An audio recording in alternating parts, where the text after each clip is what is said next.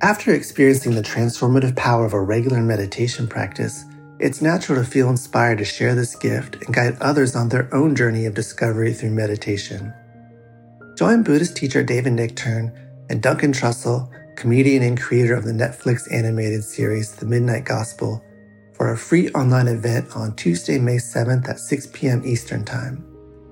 They'll discuss the profound practices of mindfulness in Dharma Moon's renowned mindfulness meditation teacher training program. Get certified by Dharma Moon to teach meditation, lead group practice sessions, and work with individual students. Visit dharmamoon.com slash be here now for more info and to reserve your spot for the free online event with David Nichtern and Duncan Trussell.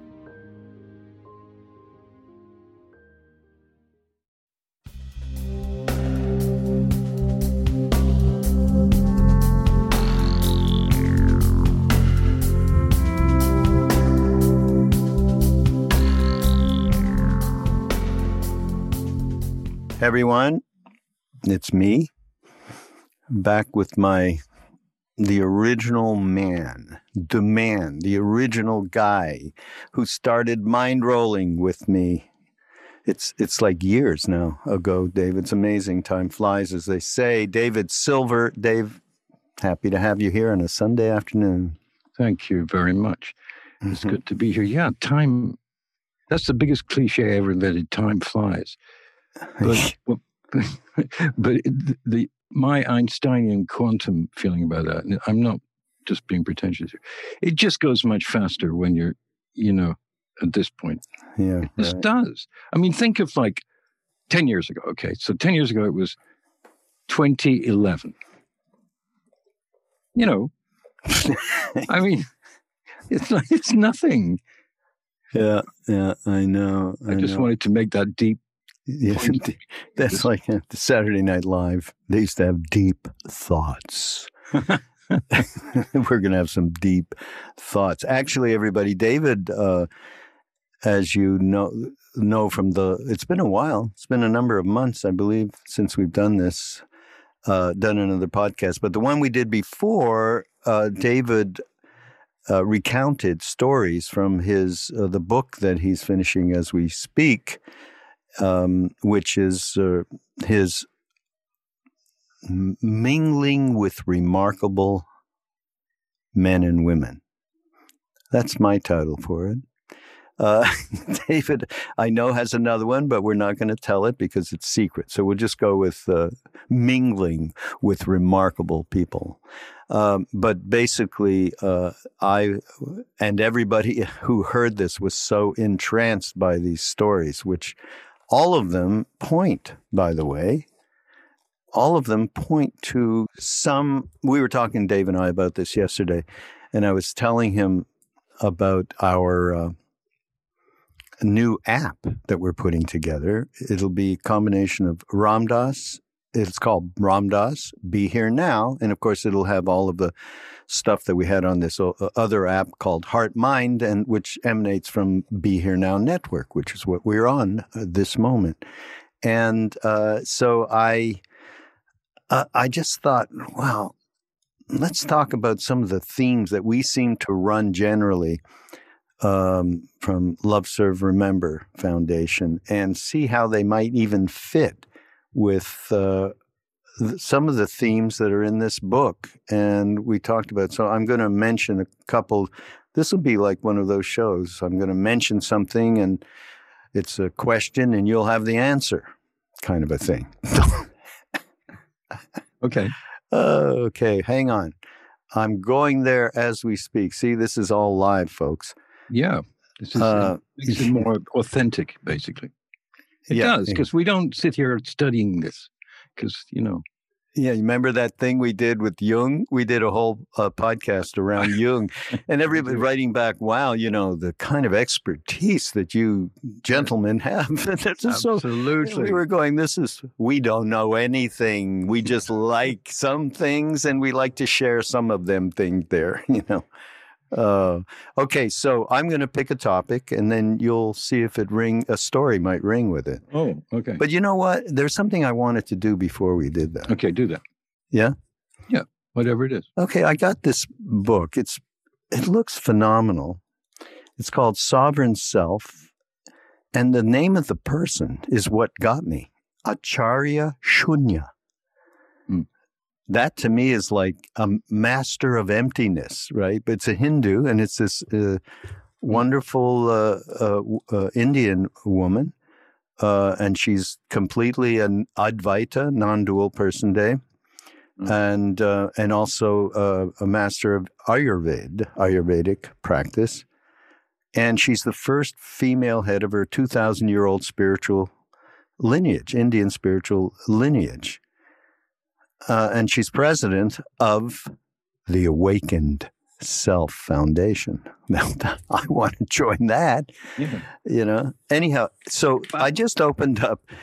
I thought this would be something for for us. This is like everybody out there, see, Dave and I, we call, we talk, and he might have read some book that has some just gem in it, and we share it. And we're doing the same thing here. He has no idea, right? We did not no. talk about this, right? No. Yeah. No. Um, so this is around walking the path of discernment, and in in uh, I think it's from the Sanskrit vivek. Vivek is that so the practice. Just let me read a couple of things, and you'll you'll see how much it relates. It's really quite fantastic. The practice of discernment or viveka involves a moment by moment deliberation before acting or reacting. How you do that on the reacting side, I don't know. It includes closely examining our mind's contents, thoughts, beliefs, root motivations, and desires, and asking ourselves if they're healthy or not healthy. Only when we begin to actively discern, uh, when we begin actively discerning in life, will we invest in the path of self restraint and self discipline. Two things that Davis and, David and I are very famous for. Um, totally. Without discernment, so this is the key. And I thought this is something that's happening to absolutely all of us on the spiritual path, right? From the beginning, people in the beginning to people who've been on it for decades. Without the without this discernment, the ego can quickly apply spiritual bypassing and imagine itself to be awakened as pure awareness, even publicly announce its enlightenment, only to collapse in a puddle of self doubt and self deprecation a few days, weeks, or later. okay? Uh, so, to practice discernment, we must be able to distinguish the quality of our mental experience. To me, this is a, you know this is some really highfalutin stuff from Acharya Shunya uh, in terms of uh, the intellectualization of it. But in reality, I think in the West, especially around spiritual practices, having some discernment, I mean, is definitively important. That's why uh, you know, Dave and I have been involved in this kind of synthesis, really, of practice of both devotion, bhakti, and uh, and the uh, the gyan, the truth, uh, and using the intellect and using discrimination. That is such a thing, you know. And you were just talking about Trungpa Rinpoche uh, he really embodies this kind of discrimination, spiritual discrimination. I think I just think it's something uh, something important for everybody, and um, maybe maybe I can get a hold of uh, Acharya Shunya, and we can talk about it a little bit more. Yeah. Sounds fascinating, no? Well, it's you know it's completely parallel with like Sharon Salzberg, you know, and the whole business of being able to observe this this creation, you know, as if you weren't totally attached to it. You know, uh, it takes the ego to make the decision to look at the ego, which doesn't exist in any case. So it's sort of a weird transaction that goes on, but it's necessary. In other words, in meditation, stuff arises.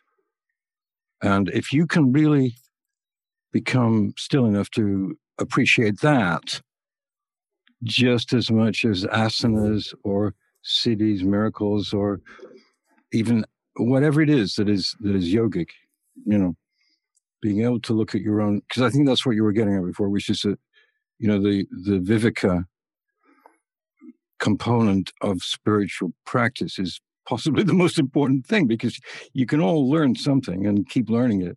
But can you see it in yourself when you need to see it? Uh, you know, like when the time comes, can you? And um, I had an experience last week, which just a, a, a, very brief version of it. I was going for an ultrasound scan at the hospital. And I was really kind of nervous because it's it's sort of a serious thing. And it, it, this has been almost two years of this. And I trust the surgeon and I trust the hospital totally, actually. They're really great. But in the few days before I had the um, thing, you know, before I went to the hospital, I noticed in my meditations and in my morning walk and everything, I was just preoccupied with fear. I could see it tangibly and feel it. Mm. The only difference was from the last time I went for the scan, and that's not that long ago, six months ago, actually. I had come to a point where um, I was able to look at the fear and see that it was just another passing fancy, as it were. Because I mean, the universe is eternal and and time space is infinite, and we're just this little shape in it, you know, and we're in it, and we're very important to ourselves and everybody we know. However, it disappears, and like like a thief in the night. And um, I noticed that I was less uptight. I mean, I'm not want to say that. I'm usually want to say, um, just goes on forever, this thing. But I noticed something. I just noticed, I noticed myself noticing it, if you know what I mean. And I really saw that I was very um, dissatisfied with the amount of space it was taking in anticipation of the future, of which I had no particular control. Uh, an ultrasound yeah, machine right. in, uh, yeah. in, a hospital. But I, I, I felt better. So by thir- the thing was on Friday. By Friday, this had been going on for about three days. Um, by Friday, I was okay with it. It was like, okay, so life, death goes on, passes, this, that, yin, yang, in, out, goodbye, hello. And, you know, basically that mm. little sort of awareness was traveling through my system. Yeah.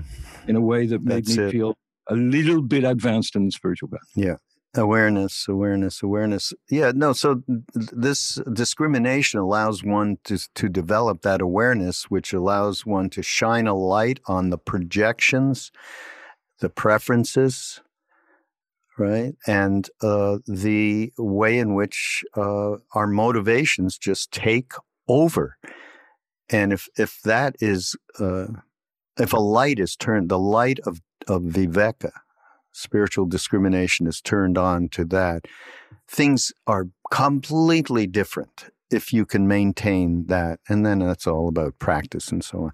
Anyhow, I just wanted to bring. I just, as you just said before, it's it's it's highly important uh, to to be able to ground oneself uh, in that uh, uh from that perspective of awareness and uh, and really having some discrimination and not just falling from one thing to another blindly thinking this is the thing or this is what's going to make me the happiest this is what's going to bring me uh, uh, you know at another level uh, bring me freedom from the obscurations when indeed like she said it's people it's really easy to get into bypass land you know? I mean, that's where I, I think that's where chanting and those sort of devotional practices really have tangible value in that mm. journey. Because again, yeah. I always talk about myself because I'm a narcissist. But this morning when I was walking, I decided because it's like 80 degrees below zero here, everything's frozen. and I just, you know, walking was quite hard. But I put on my uh, Spotify playlist of um, a woman called Raja Lakshmi Sanjay. Raja Lakshmi Sanjay. I highly recommend Raja Lakshmi Sanjay to anyone who's listening. I've never heard this name before, uh, and I'm quite well versed. In you are, but I, I know it's one of those things. I fell in love with her because she does a um, a Maha Mrityunjaya like no one else, and that's how I discovered her about five years ago. And I've been playing that, and then I lost it, and I couldn't find it on Spotify or anything. And then suddenly it appeared on Spotify. And then I went to a playlist of like 200 of her songs. And she does a lot of Shiva songs and a lot of uh, a lot of Krishna songs, a lot of Govinda songs, and um, they have fairly up to date sort of arrangements. The tabla playing is uh, beyond description, and she's Okay. So anyway, uh, we'll put it. Anyway, you're going to have to send. You're going to have to send a link will. over I will. because we have to. We're talking about something we want to make sure everybody. Yeah, can- it's really lovely, and it what it did for me was it it it knocked out like a boxer, a boxing champion. It knocked out all these random thoughts that were just still trying to get in and Hmm. tell me what to do for the day and who to be jealous of and who to think badly of and what to think about myself and how what a lazy swine I am. Once I start listening to Raja Lakshmi, I I just said that's Yeah, over. I It's got one. Yeah. end game, and there's no more thinking. Yeah, that that is the truth. Of course, that's what the Hari Krishna people say. You just need to chant the name. You don't need it. You're just saying that, you know. I am. I'm. I'm. I'm much Yeah. more pretentious than they are. I'm not willing to go to an airport and do that. But you don't do that anymore. That's your name. No, they can't. And who's going to the airport now, anyhow? Oh, for God's sake, it's all over. All right, so here we are. Uh, yeah. We've pontificated. That's all the pontification that you're going to get, folks. Uh, Wow. well, maybe. We, you never know because we all like pontificating, don't we? A little. Um, so, okay. Whoop. so okay, Whoop. your turn. you ask me, I I respond. Hang on, guys, because something just happened. Oh, I lost my sound. Here we go. I can hear you. Yeah. Um, so I'm going to give a topic, and you're going to give uh, a story. Okay. So this is completely I have to look off at the top. Yeah, Okay. No, I'm going to. I got the list here. Okay. I'm going to. I'll start. Yeah. Where did you get the list from? I got a list. Oh, not your stories. Oh, the list of the things. Yeah. I got a list of the topics. Okay. I'm going to start with consciousness and psychedelics. Do you have anything that fits that theme? Yeah, um, yeah, I do, and it it it, it took place in I think August of 1973, uh, when I was fortunate enough, in fact, beyond description, fortunate enough to be invited to a, a very amazing ceremony in in South Dakota, and uh, it, it's um psychedelic because it involves the plant peyote, and uh, deeply involves that, uh, which I'd had a passing acquaintance with maybe a couple of years before 1973. Maybe I'd eaten a button. I did, yeah. And it, it was this remarkable transformation that it gives you the vitality of the plant, the emanation of the plant, the whole thing. But I just did it in a wood forest in South Jersey, actually.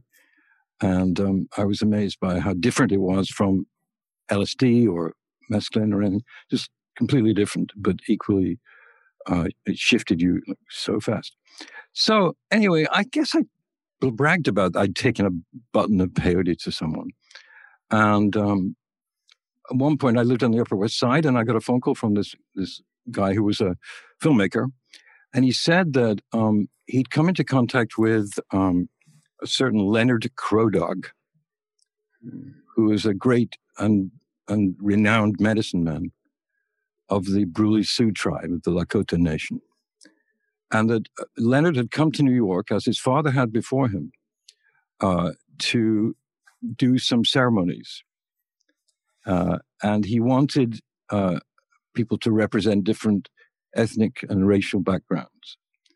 And Mark Brownstone, who was the person who linked me with Leonard, had asked, said that I should represent the Upper West Side. and, uh, and, and there was, uh, you know, an African American there, a Native American, an Asian woman and a South Asian woman, as I remember, and a- very diverse group of people. But those were the people that I remember being at the front of the ceremony. Okay, so it was on uh, Park- uh, not Center Park West. It was on West End Avenue, in a, a kind of a rooftop apartment, and it lasted from sundown to sunup, which is the way the peyote ceremony lasts. And it was what they call a moonfire ceremonies.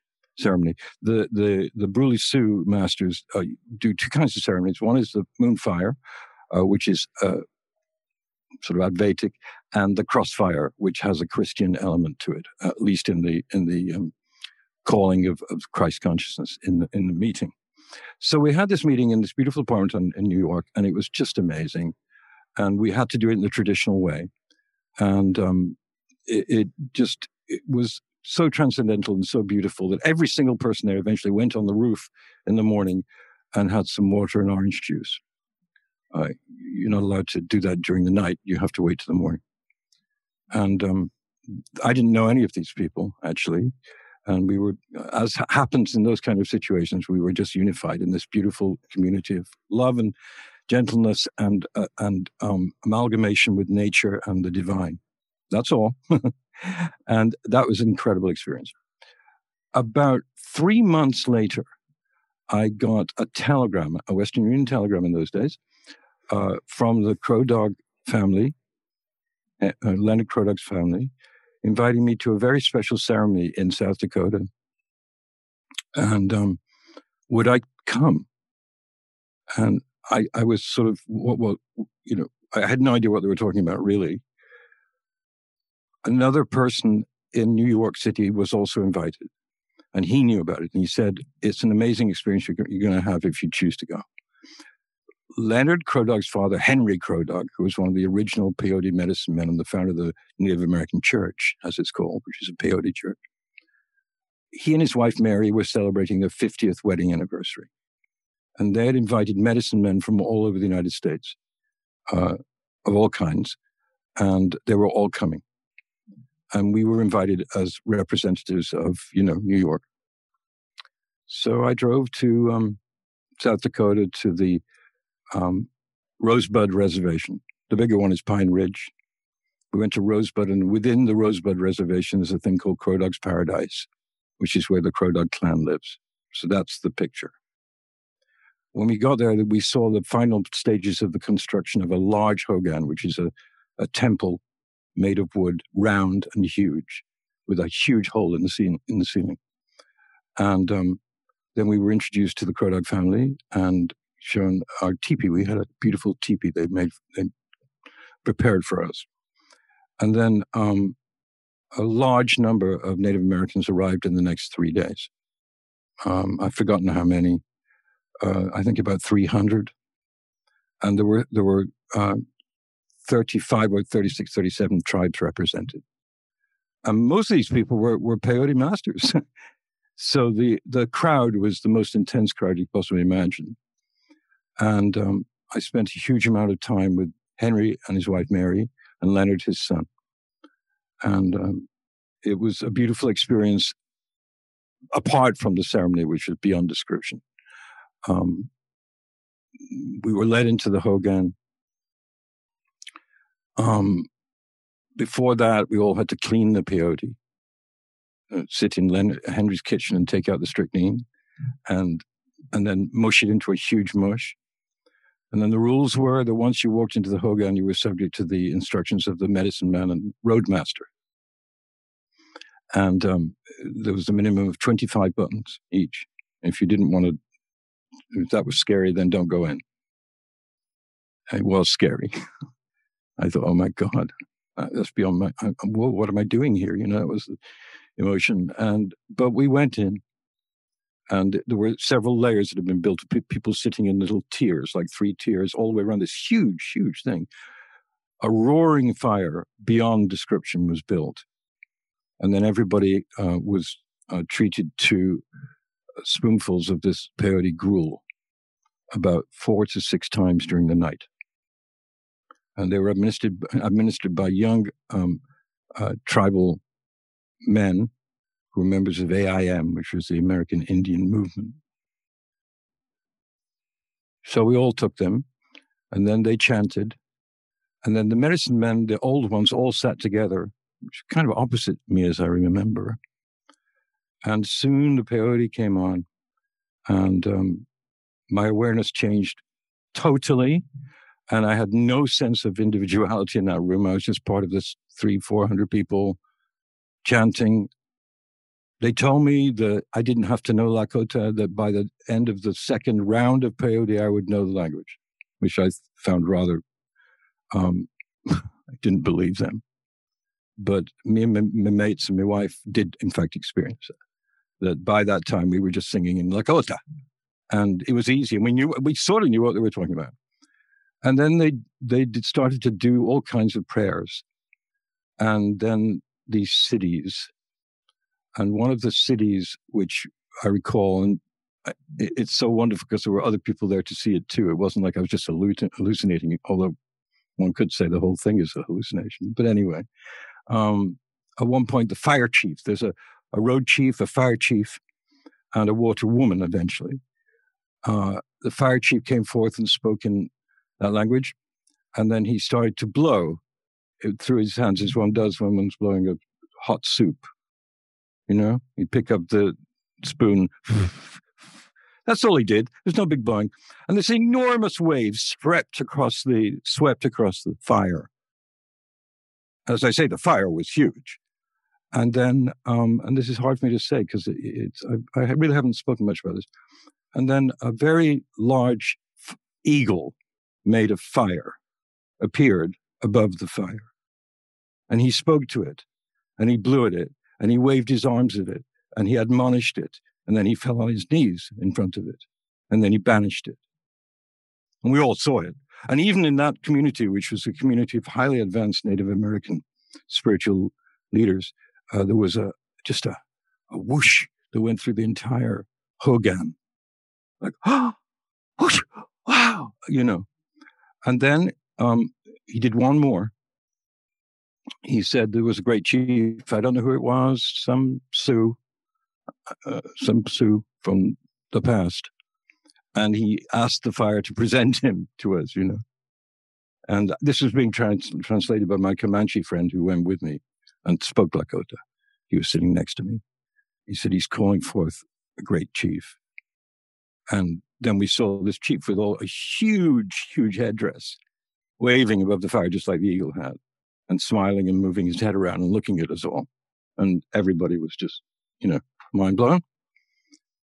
And um, then the rest of the night was not like that. It was just chanting and prayers. Uh, so I stayed there for, we stayed for an extra week and experienced uh, one other miraculous ceremony. It was called the ceremony. Uh, Y U P, Yuwipi, Y U W I P I. Um, hmm. I was told not to talk about this ever by Henry Crow Dog all those years ago. It's almost 50 years ago. And don't speak of this. You cannot talk to about go. Don't go to Manhattan and talk about this. You know, okay, I won't. So I basically have a couple of times, but not really. The Yuwipi ceremony is that you go into a darkened room, and spirits come and go, and you pray, and the spirits are like lightning, and they fly around, and uh, the medicine men are in there, but people are sitting in a circle, just like we all would. And, you know, it's like the typical prayer. The what the guy next to me, who was the local guy, he said, Wakan Tanka, Wakatanga. But my, my back axle on my Dodge pickup is, is, is messed. It's messed. Can you please help me with this? I need your help. I can't afford another one. Just like that, you know. I thought, oh my God, I was praying for world peace like some kind of beauty queen, you know. but anyway, I experienced these miraculous events in, in South Dakota, and I never forgot them. And um, uh, my God, other things ensued from it uh, with Leonard. Uh, but Leonard Crow Dog is still alive and doing very well, I think, relatively well. Henry is gone. Henry's gone.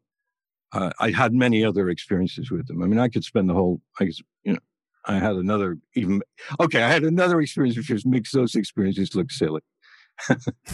oh. makes them look like you know a sitcom, really. Because wow. I, I, lived there, and they they did things to make me crazy. All of us, the four of us that went together, they they did things to just make us crazy. You know, what are you? What's that? What are you doing now? What are you doing? What's oh my God? You know, like that kind of thing. You you know about this. It's no different from any cities anywhere where at the end of the day, it's a question of how much love it dis- it, it, distributes amongst the, the, the, assembled people, rather than, oh my God, this person is is a Power. miraculous magician. You know? Yeah. So that's. I hope that had some, you know, resonance. Mm. You know. Yeah, of course. It's phenomenal. Yeah, it was. You know, you you say uh, he said to you, you know, you shouldn't don't don't be talking about this. It reminded me of Neem Karoli Baba telling Maharaji, telling Ram Dass, do not talk about me. Mm.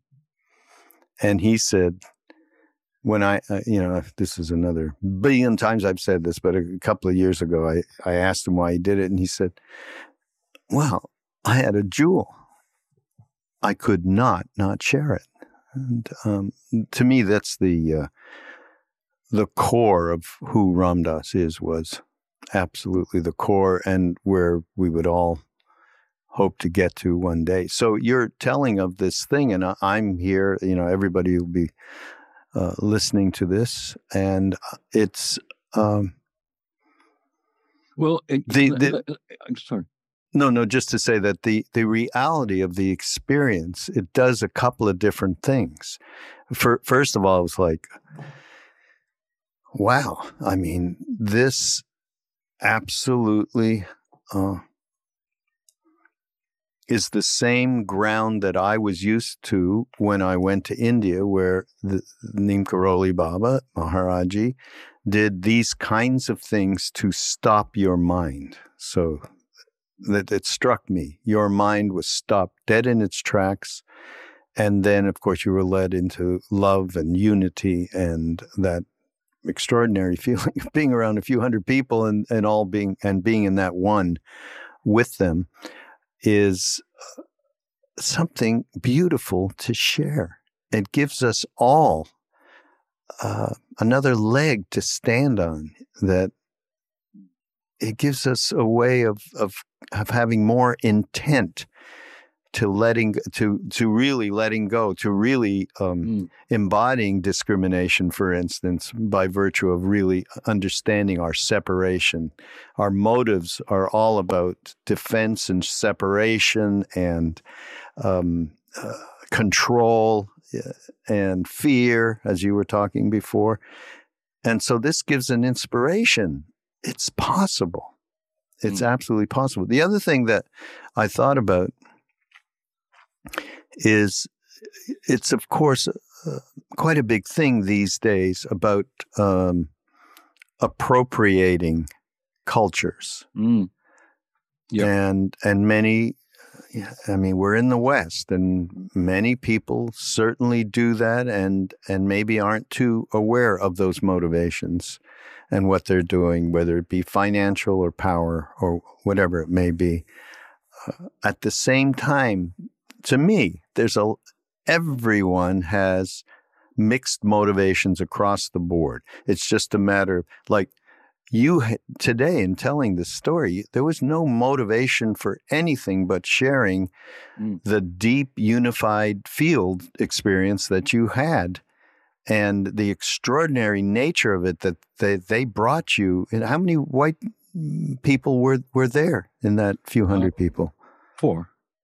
Right. Just, so just, obviously, this isn't, you know, they, mm. they don't allow this to happen. No. They only allow it to happen when they've got that total intuitive uh, mm. big yes. and yeah. and then it then it happens. And so mm. this moment couldn't happen without uh, everyone knowing that.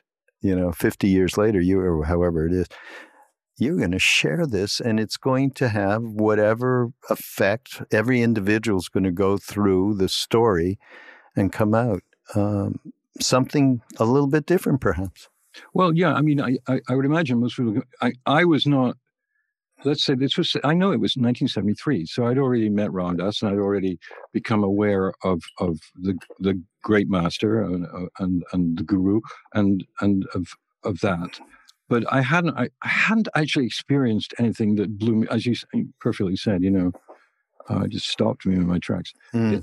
And so it's still, you know, the Christians call it an article of faith, and I, I sort of like the expression because it's still an article of faith for me. When I sort of start dropping, drooping, uh, losing it, being discontented, or, or, just being plain lost, you know, for a, a moment, even sometimes or longer I do call upon that experience as an article of faith. It happens a lot over the last uh, half century.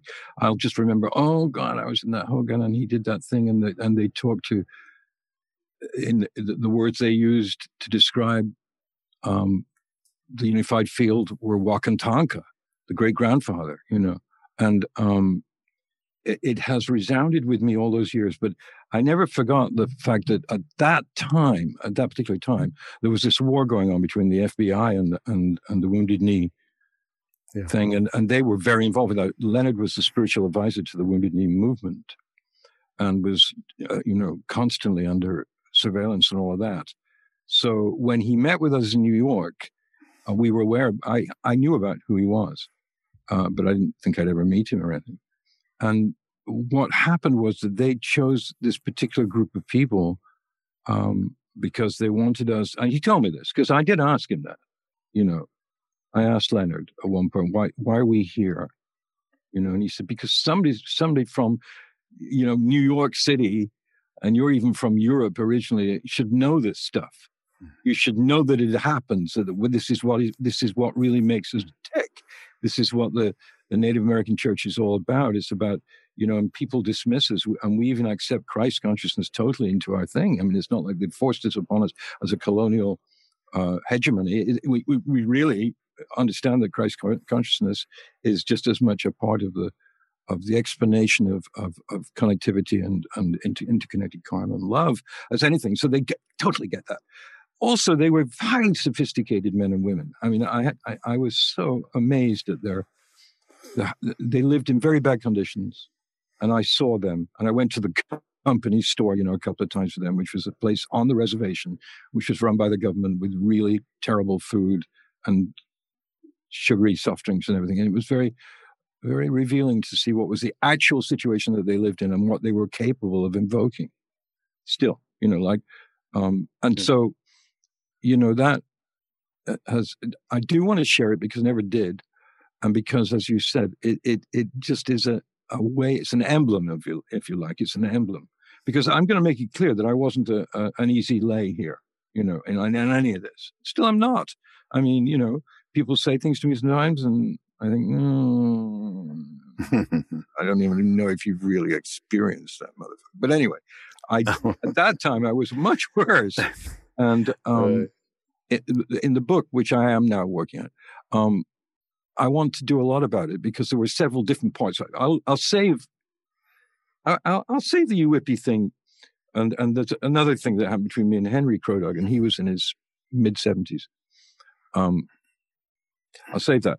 But you know, yes, it was an epiphany, hmm, yeah, and wow. I felt I felt that I was just a lucky, lucky dude to even be invited to mm. such a thing. Yeah. You know? Yeah. No, no question. Yeah. Grace involved there. All right. Next, uh, next topic. Mm. Okay. We'll have to see. Um, how about uh, compassion? Um, Got anything on compassion? Yes. Um, when I was doing my TV series in Boston at GBH in the 60s, uh, William Buckley Jr. Um, was doing a series called Firing Line for PBS at the same time. Who? William Buckley Jr. Oh, the uh, the conservative um, originator of the National Review and, and the, the first person to recommend Reagan to be the president. And I'd watch him on TV and and be so full of anger and rage. And um, then the head of WGBH station Hartford Gunn was his name, asked me, he said, listen, um, Buckley wants to do a, a, a, thing in, in Boston to make sure that WGBH is, is going to be right behind his show because Firing Line had just been taken in second incarnation, I guess, by, by NET and, and, and Channel 2 in Boston, Channel 13 in New York. So they said, so we'd like, we'd like you to interview him. And I was appalled, you know, because my series was all about, you know, Frank Zappa and acid and love and beads and granola. And I, you know, I just didn't really think that I was going to be doing this, but they insisted. Somebody had this perverse idea. So it, the, the interview was in, um, I believe, late December 1967. And um, I was in London for two weeks before that to see my mom and my friends in England. And um, I'd been there for about no, I was I'd been there about a week, I guess, and then suddenly I got this dreadful flu, which I never get. I never go one since. I think just horrendous. I made me completely dysfunctional and grumpy, And I just was in bed in a hotel for most of the time. I couldn't walk. I was so weak. And um, I'd taken with me all of William Buckley's paperback books. There weren't that many. No, there really, he wrote three novels at that time. I took them with me. So I had to read them, you know. And one was a spy novel, one was something else, one was something about Reagan. I read them all. There's nothing else to do. I didn't have any of my spiritual books there. I was sick, you know, and everything. So I read them, and then I flew back on the morning of the evening interview with um, with William Buckley Jr. And I don't I don't remember why it was snowing in London. There was some weird thing whereby I should have come back two days before. I ended up arriving in Boston a matter of hours before my interview with Buckley. And you got to remember that in 1967, he was like the equivalent of, oh, God knows, there's no one now, but, uh, you know, maybe, um, oh, George Bush Sr., or, you know, those kind of people. And I was going to meet him, and I was still really ill. So I get to the studio on, in, in Allston in Cambridge, and um, there's a huge crowd of hangers on there from the station, including the head of the station and the head of programming, and I'm just a total mess. And you know, I'm blowing my nose and feeling terrible, and they pretend not to notice that. And meanwhile, I, am so ill I can't even. And then he arrives, and he doesn't have any kind of retinue. He comes with one person, and uh, they quickly introduced me to him. And we were about half an hour from from shooting, from setting up, you know, doing it in the studio. And it was going to be live and taped. And he said to me, um, Mr. Silver, uh, can we have a moment? Uh, do you have a green room here? Have a moment? I said, Oh, yes, sir, absolutely. Yeah. And I led him to a green room. And he shut the door and he sat down and he looked at me and said, Seems to me, Mr. Silver, that you're dreadfully poorly. I said, uh, yeah. He said, are you ill? I said, yeah. And and you, you want to do this ill? I said, yes. We can't. Do you realize how much energy is going to go out of your system if you do this television show with me? I, I, I we should call a doctor. I said, Mr. Buckley, I'm really not that ill. He said, You look terrible. I said, Oh, thank you. and for about 10 or 15 minutes, he refused the idea of doing the show. Because he said, I, I think it's I think it's kind of risky for you to be in front of the lights and this pressure. I, I, I gladly come back. So let's just not do it. But I prevailed because I knew the station wouldn't do this again, you know, and I prevailed and he was extremely interesting. I have the footage, you know, I have the full hour with me and Buckley. He was great. You know, I asked him about the Beatles. He was very dismissive. I asked him about Allen Ginsberg and the Eastern religion. He said, well, why on earth are they rejecting Christianity? What, what, why are people rejecting that? Just valid, more valid. We're born with that, you know, all that kind of stuff. Mm-hmm. Then Reagan, and we talked about the Stones, and we talked about, you know, it was ridiculous and fantastic and wonderful. and then about two months later, he wrote to me and said, I absolutely enjoyed being interviewed by you more than anyone. And there's nothing I like more than a, a true British socialist, which you are, sir. And if there's anything I can do for you, I hope you've recovered from your illness. He was so sweet. And then about two weeks after that, I'm reading his column in the New York Times. And he started by saying, A really interesting British friend of mine pointed out to me that I was a tremendous snob about the Beatles. So I talked to my children, particularly Christopher Buckley, and asked him, should I be more respectful to the Beatles? And he said, absolutely. So I decided to buy the records. So I've been listening to them. And yes, Mr. Silver, you're right. Oh. So he was totally delightful to me. And in oh. fact, he was actually a, a, a mental construct enemy to me. He was the absolute enemy. You know, he was the, mm. the, the, the, the brilliant spokesman of the right wing and influenced eh, millions of people with his conservative philosophy. Now, what, for what we just experienced there for the last four years, he's like Karl Marx compared with what we just experienced, because at least he was a gentle person. He was actually a very gentle, sweet man. hmm. and had real principles. Hmm. And so that's his compassion towards me, which lasted a few months. You know, we corresponded. Started with him feeling compassion for me, even though he'd taken the trouble to come from New York City to Boston to be with this unknown English talk show host. And um, I felt the compassion coming from him, even in the letters that he wrote to me. Mm. Wow. So you can't fucking judge. You know, we're yeah. all children of God. Yeah. Well, it's the lesson of the day here with the the deep polarization that we've talked about forever in the last years. Uh, that's just look at that little opening, a huge, never mind little, huge opening for a little bit of compassionate caring, a little bit of kindness, right? Changed your whole thing, just twirled it right away, around. But it didn't mean that he was going to suddenly be a big Beatles fan. It's funny that later that you know a few months later he actually turned and yep. and then uh, said what he said to you. But yeah, he he went. It doesn't matter. I, you know, no. I don't know how do we get to where it doesn't matter in terms of what somebody else believes so strongly. I, I it's it's I don't have uh, I have not gotten there myself uh, in terms of being in any kind of uh, dialogue with somebody that I felt was uh, just um, completely ignorant and uncaring, basically. Well, that's the problem. That if you're actually having to deal with outright, you know, um, coldness of heart and cruel dispensation, which is, I think, what we saw, then it's a real hard then it's a hard mix. It's a strange brew that you have to come up with. You know, it really is a strange brew. Yeah. But you, you, you have no choice but to come up with it because otherwise, well, your whole life is going to be full of this sort of, you know, I mean, the reason I don't really look at Facebook anymore much, really, is because I see, even from the people I love and who's I agree with, this sort of perpetual um, anger uh, which is very infectious, you know, and you sort of go, yeah, yeah, that Michael mm, yeah. Flynn, he's a yeah. creep, you know. But uh, he may well be a creep, but it's not you that you're not hurting him by hating him. You're hurting yourself. Yeah, yeah.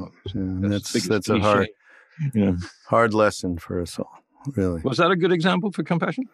Totally. I mean, yeah. I mean, I didn't pre-think that. I just thought it came to my head. Yeah, yeah, yeah.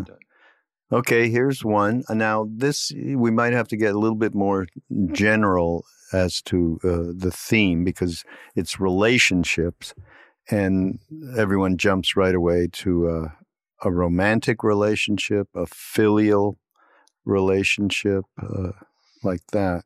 When relationship is can be much larger, we're all in relationship to each other uh, in one way or another the people that we see on a day to day and um, that we've known for many years. And uh, I don't know. You can tell me if I'm reaching here in terms of. No, I, I, I my sort of matured, if you like, attitude to this is that you know maturation in in the dealing with relationships is certainly something that doesn't come like a flash of light it takes having experienced the good, the bad, and the ugly in yourself and maybe in others. And that I'm much less uptight about it than I was when I was actually young and married and everything. Because, you know, um, I, I think I think that my expectations were just strange. I don't think they were even based upon some kind of tangible mood or state that I wanted to be in in the marriage. I just sort of did it. And um, now, even though I don't regret a, second of those marriages, I really don't regret one single thing. Now, you know, it's just it seems obvious obvious to me stuff that I, I that I look at from my past and other people's past. I think, how could we have thought that? You know, how could we have thought that that was going to turn out well? You know, and a lot of that is to do with with lust, and therefore the relationship becomes channeled within that. You know, therein in the brain, the, the, the, the, neurological network of lust is a very strong one in our neurological system. And it, it's called up very quickly. Uh, it, it comes very fast. It's like super fast, like super Amazon Prime next day, next morning, one hour away from now, one second away. Wow, that's someone I would really like to do it with. And so relationships that were entirely based on that in my 20s, apart from my marriages when I wasn't married, uh, usually turned out really badly when they started with that. But how the heck are you going to persuade people not to, apart from being totally didactic and boring and, and, and, and oppressive, frankly? How do you tell your children, how do you tell people that relationships with, as you say, with people um, are just versions of a relationship with the divine, obviously? How do you do that when you're motivated by the way someone looks, which always fades? I, I mean, I, that's not a cynical statement. It's just true. It doesn't deserve to last. So it doesn't last. I mean, mm-hmm, mm-hmm. Holiness has put this many times. He's talked about, you know, that possession is the center of lust and it's the enemy of relationship. Yeah. All right. So do we have a story, though? That's the... Oh, a story. Um, phew. Um, well, yeah, I mean, there's so many of them really, because the relationships, as you say, as you just said, are with everything and everybody, you know. And um, I just feel like uh, my relationships are, eh, like most people think, incredibly diverse and varied. So that, um, for instance, uh, a very dear friend of both of ours passed away a couple of weeks ago uh, uh Mr. Paul Sloman, who was a sort of legendary figure at Columbia Records and uh, an amazing man. And, and in the 80s, um, Raghu and I and KD and Sridhar worked with Paul on a video called Jazz Dogs. Which every time I see KD, he asks me if I have a copy of it. Yeah. I think I gave him a copy of it. Anyway. And we met Paul, so I met Paul Sloman after you introduced me to him. And I didn't see much of Paul in the next, God knows, 35, 40 years. But when I spoke to him on the phone or when I did see him, I felt such a deep love for him that he was just a grand guy, unpretentious, didn't think he was any big shit, had no problem absorbing the, the, the, the spiritual vibe of, of all of us and, and, and the, the, the various matches of taste and, and, and judgment and choosing of our lives. He was just someone who accepted you and if you could accept him, he was such a down to earth being. And yet at the same time, he emanated a real love. I mean, when you were with him, he loved you. He just ate you up. He loved you up. Mm-hmm. And, um, so my relationship with Paul was distant, not because of any any kind of wobble or wiggle in that in that mutual feeling, but because I didn't see him. He was he was gone and and and ill for a long time, and he wasn't on this coast. So um, I just threw that up because I know you know him, and that mm-hmm. that kind of relationship is what you what what makes life worth living. I think you know the, there are people you just can't help but love, and then what about the people that you just can't help but not love? That's the more difficult and more uh, Buddhist, uh, Buddhist centric yeah, problem, to say the least. Yeah, no, he, uh, I think we. You see, I've carefully avoid, avoided talking about my well, I don't know. I mean, marriage. I, I, I, didn't think you were putting anything in the book that would be a, uh, you know, no, the, potentially no, scandalized by. no, I'll, I, you know, I, I know stuff, but I, I won't say a word. no, no, you can't leave it like. Um, no, um, mm. relationships are one of the hardest things in life. I think Ram Dass has said this uh, quite a bit. The the hardest thing to actually handle are these things that we set up for ourselves. You know, we create the construct. Oh, she's beautiful. He's beautiful. That's beautiful. I want. Uh, let's please live together and share our lives together. And sometimes it happens, mm-hmm. uh, but mostly it it has it turns. And then dealing with the turn is the key, right? So then, yeah. you know, it's the same with mm-hmm. teachers. You know, sometimes you find out things about teachers, and and you decide I can't be taught by by him or her because mm. she or he did that Mm. In which yep. case, that's ridiculous because you know are you not going to listen to any phil spector record ever? No probably not. Bad example. Bad, bad. especially what he did to leonard cohen on that record. Oh, yeah choose that. I, but i'm just throwing uh, up the first thing that i thought about yeah. that i couldn't be a, have a relation. I met him once. I actually met him. Oh is he, he in was, the book? No it was uh, doc pomus' funeral uh, and on the other Who? side, Doc Pomus. The oh yeah, yeah. And Phil Spector loved Doc and, and beyond words, and so there was this um, event it was, you know, a, a funeral at this place, very well known place. I've forgotten it. You know it. It's on 75th and Broadway or somewhere. And we all went, and, you know, people like Lou Reed were there and sort of celebrities, but mainly not celebrities. And at one point, some member of the family said, and I would really like to introduce uh, one of Doc's dearest friends, F- uh, Phil Spector, which we were like, what? And he came out and he talked in another voice, not like his own voice. Instead of talking like, well, yeah, you know, man, I love working with the Ronettes, man, and I love doing you know, whatever. No, it was like, I can't even talk about Doc Pomus without all kinds of darkness, the darkness of death. You know, and there's like a hundred people in this room going, "Who is this? and eventually, someone had to come on the little dais and say, "Mr. Spector." Thank you. time, time to go. the hook. And Phil Spector got the hook. Yeah, yeah. yeah. Oh. You see, we like mind drilling because the mind just rolls from one ridiculous thing to another, and it's Yeah, great. there It's, you go. it's life and life only, as my one of my gurus Uh, yeah. call it. uh, so that's that, that's it for relationships. We've dealt with that. Yeah, we'd gone, finished. But uh, yeah, uh, well, and f- that Phil Spector story is not going to be in the book. So you see, we've got already a bonus story without a book. It's so great. Yeah, no, I'm not putting that in book. But you know, um, truthfully, I- I think Ram Dass did say this, and it was one of the words of wisdom that uh, Love Serve Remember puts out not that long ago.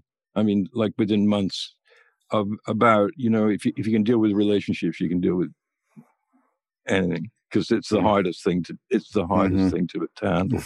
Yeah. You know, to show treat, uh, consistent love for another human being that you Mm. might be having a real hard time with is very difficult. All right. Well, Worth. Worth it. yes. Well, yeah. we Everything done? is worth that it. it? Well, I don't know. Um, I mean, we've. I, we- I think I've been a little in, inadequate. Not spiritual. no, I, no, I Oh. really do feel that. So, Okay, maybe you've got a. Sh- a we have time for a short uh, bit from from anything in the book that will Okay. uh, let me look at- redeem your uh, any kind of pontifications that you've been embarking on in this podcast. Uh, Well, I'm looking now, and um, yeah, a very short one. Uh, remember when we were doing No Nukes, Raghu, which was in the Yeah. editing was in 1980 actually, and um, we we edited it. We were many editors, and I was directing the edit at the time. Well, let's say what it is. I mean, Oh no, Nukes uh, was uh, actually considered to be one of the first, you know, um, activist films Mm. against nuclear energy, and and and you know Bruce Springsteen and James Taylor and and you know all these incredible people were in it. Carly and Bonnie Raitt and Jackson Browne all contributed everything to it, and were just marvelously um, cooperative. But I was basically in this building called the Film Building on 44th and, and 9th every day and every night, you know and I would leave at like two or three in the morning because that's we were so there was so much work to do. You know, shooting twelve cameras, five nights with all these lumin- luminaries, and doing it with them, particularly with Jackson. You know, was very pressurizing and lovely, but pressurizing. One night, um, I worked very late, and we were working on Springsteen stuff, and he'd left. He left at about one o'clock and I was left just with the editor, and then there was no one, just me. And I was just sitting there thinking what I'm going to do. And then I looked out the window and it was pouring with rain. And this is way before Uber or anything self. You know, we were primitive in those days. And so I, I, I get into, I get into, I haven't got a range or anything.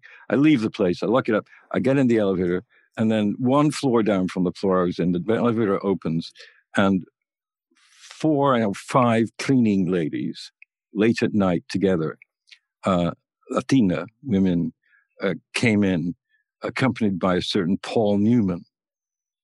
And um, what? yeah, Paul Newman, who was also editing a film of his or working on an edit of a film of his in the film center. And when they walked in, I could see that they were together, kind of, by the way he was talking to them. And we get in and we go five floors, whatever, no more. It was 12 floors, I think. And he's talking to them uh, in Spanish as if they were his sisters. And they were talking at him with awe but nevertheless, uh, we're just talking. When we got to the street, he was the only one with an umbrella. None of the women had one. I didn't have one. He didn't care about me, but he accompanied each one of these women uh, to find a cab for them and pay for it. Mm. It significantly because most of them lived in Queens, I think. And he just ran out in the street in the pouring rain and held the umbrella over each one, then ran back and did it for another one. And then did, and there were five of them, as I remember. And then I said to him, It's all right, you don't have to do that for me. And he was just laughing in the rain, like Gene Kelly in the film, you know. He was yeah. laughing at the rain and oh. just helping these women. And they were just so in love mm. with him. They knew him.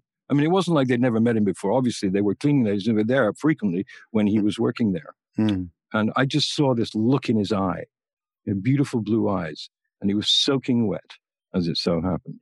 And I just looked at him and I thought, there's a mensch. Mm. There's a real mensch. There's a famous mensch, you know.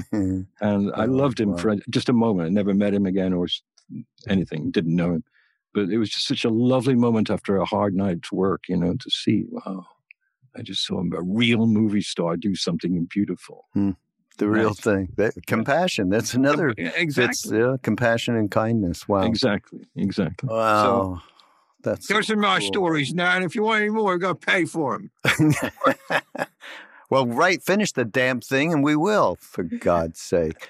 Well, if it weren't for you, I'd, I'd probably not be doing this. But I am doing it now. I'm I'm I'm serious, and we'll talk mm. about that. You know. Yeah. Um, yeah. No. I mean, absolutely. It's not so hard. I don't have to interview anybody. I don't have to do anything. So what's wrong with me? Yeah, nothing. You better do it before you lose all those, you know, your mind, basically. You won't yes, be able to remember yes. anything. Yes. Look Fortunately, I've made good notes. okay, good. uh, all right. Well, so yeah, next time I'm going to interview you about what you were doing. Okay. Well, you were going. You remember you wanted to start a podcast as well. Well, I do. I do, and I uh-huh. have. I do actually particularly well, with this computer now, and I can actually make it happen. The other one is beginning to die. Verkocht. Um, yeah. okay, whenever you want, everybody will be uh, writing in about uh, encouraging you to do so. Well, I, but, think lots of things to talk about. Uh, yeah, well, that's not an issue. Not not to mention speaking to you know you know so many incredible people from all walks of life. So it would be a mitzvah, as they say in Yiddish. I love a very word. good thing. Uh, anyhow, thanks for being here though this afternoon. That's great. I love doing it. It's great. Yeah, yeah. Um, it's it's a delight, just a delight. Uh, and everybody were, of course, when this book gets finished, you will you know you'll be tired of hearing about it through Be Here Now Network, but and Ram Dass. But uh, so I'm encouraging. You know, I'm after Dave, like he says, yeah. Because uh, yeah, I'm doing. Yeah. I'm you know I'm I'm sufficiently sufficiently scared of Raghu now for 46 years. it scares, it scares me. Oh, but no, he doesn't. So he doesn't full of shit. Uh, you know I am. Don't believe anything I say. That's the first thing. Anyhow, yeah. So there we yeah. go. Another installment, part two, of mingling with remarkable men and women. Yep. Yeah. You uh, included, my my man. Oh, love you, love you. Uh, okay, everybody, this is Mindrolling on the Be Here Now Network. Go to BeHereNowNetwork.com. And what do we have? Oh, oh Dave, did you hear? Um, we did the thing with Alan Watts and Ram Dass. Nathan put together a, a wonderful uh, work with uh, Alan's son Mark, and and it's a beautiful hour long podcast back and forth about you know very uh, relevant subjects, topics. You would love it. Everybody else out there. I mean, I listened to Alan Watts this morning, as a matter of fact. Oh, that's take funny. a little dose of his what's on Spotify, which is a lot. So you yeah. told me you were doing something. Like so it's a it's a, a mix of of Ram Dass and Alan, and it's on Ram Dass Here and Now. Just go take a oh, look. Oh, yeah, yeah, and we have something phenomenal. This is the first time I'm I'm even talking about it because that we're in Ojai, there's a thing called uh, Ojai Foundation, which unfortunately uh, much of it got burned down a number of uh, three years ago uh, in the fires that were around here, but uh, they're back up and happening. And But many years ago, or, you know, Roshi Joan Halifax was a principal behind Ojai Foundation, and many uh, they have this beautiful tree there, and people would come and teach, and it's under the teaching tree, and uh, Thich Nhat Hanh and Ram Dass and Roshi Halifax and Rupert Sheldrake and uh, Robert Bly and Gary Snyder and uh, Allen Ginsberg. We're all there. So we're going to do a series that'll be a podcast under the teaching tree. Uh, so really kind of stoked about that. Um, the, the, some just phenomenal material. So oh, that's what's great. coming up on Be Here Now Network, everybody. Go to BeHereNowNetwork.com and check everything out. And we will see you next week. And again, thank you, Dave. Thanks, Raghu. Speak to you later. Yeah.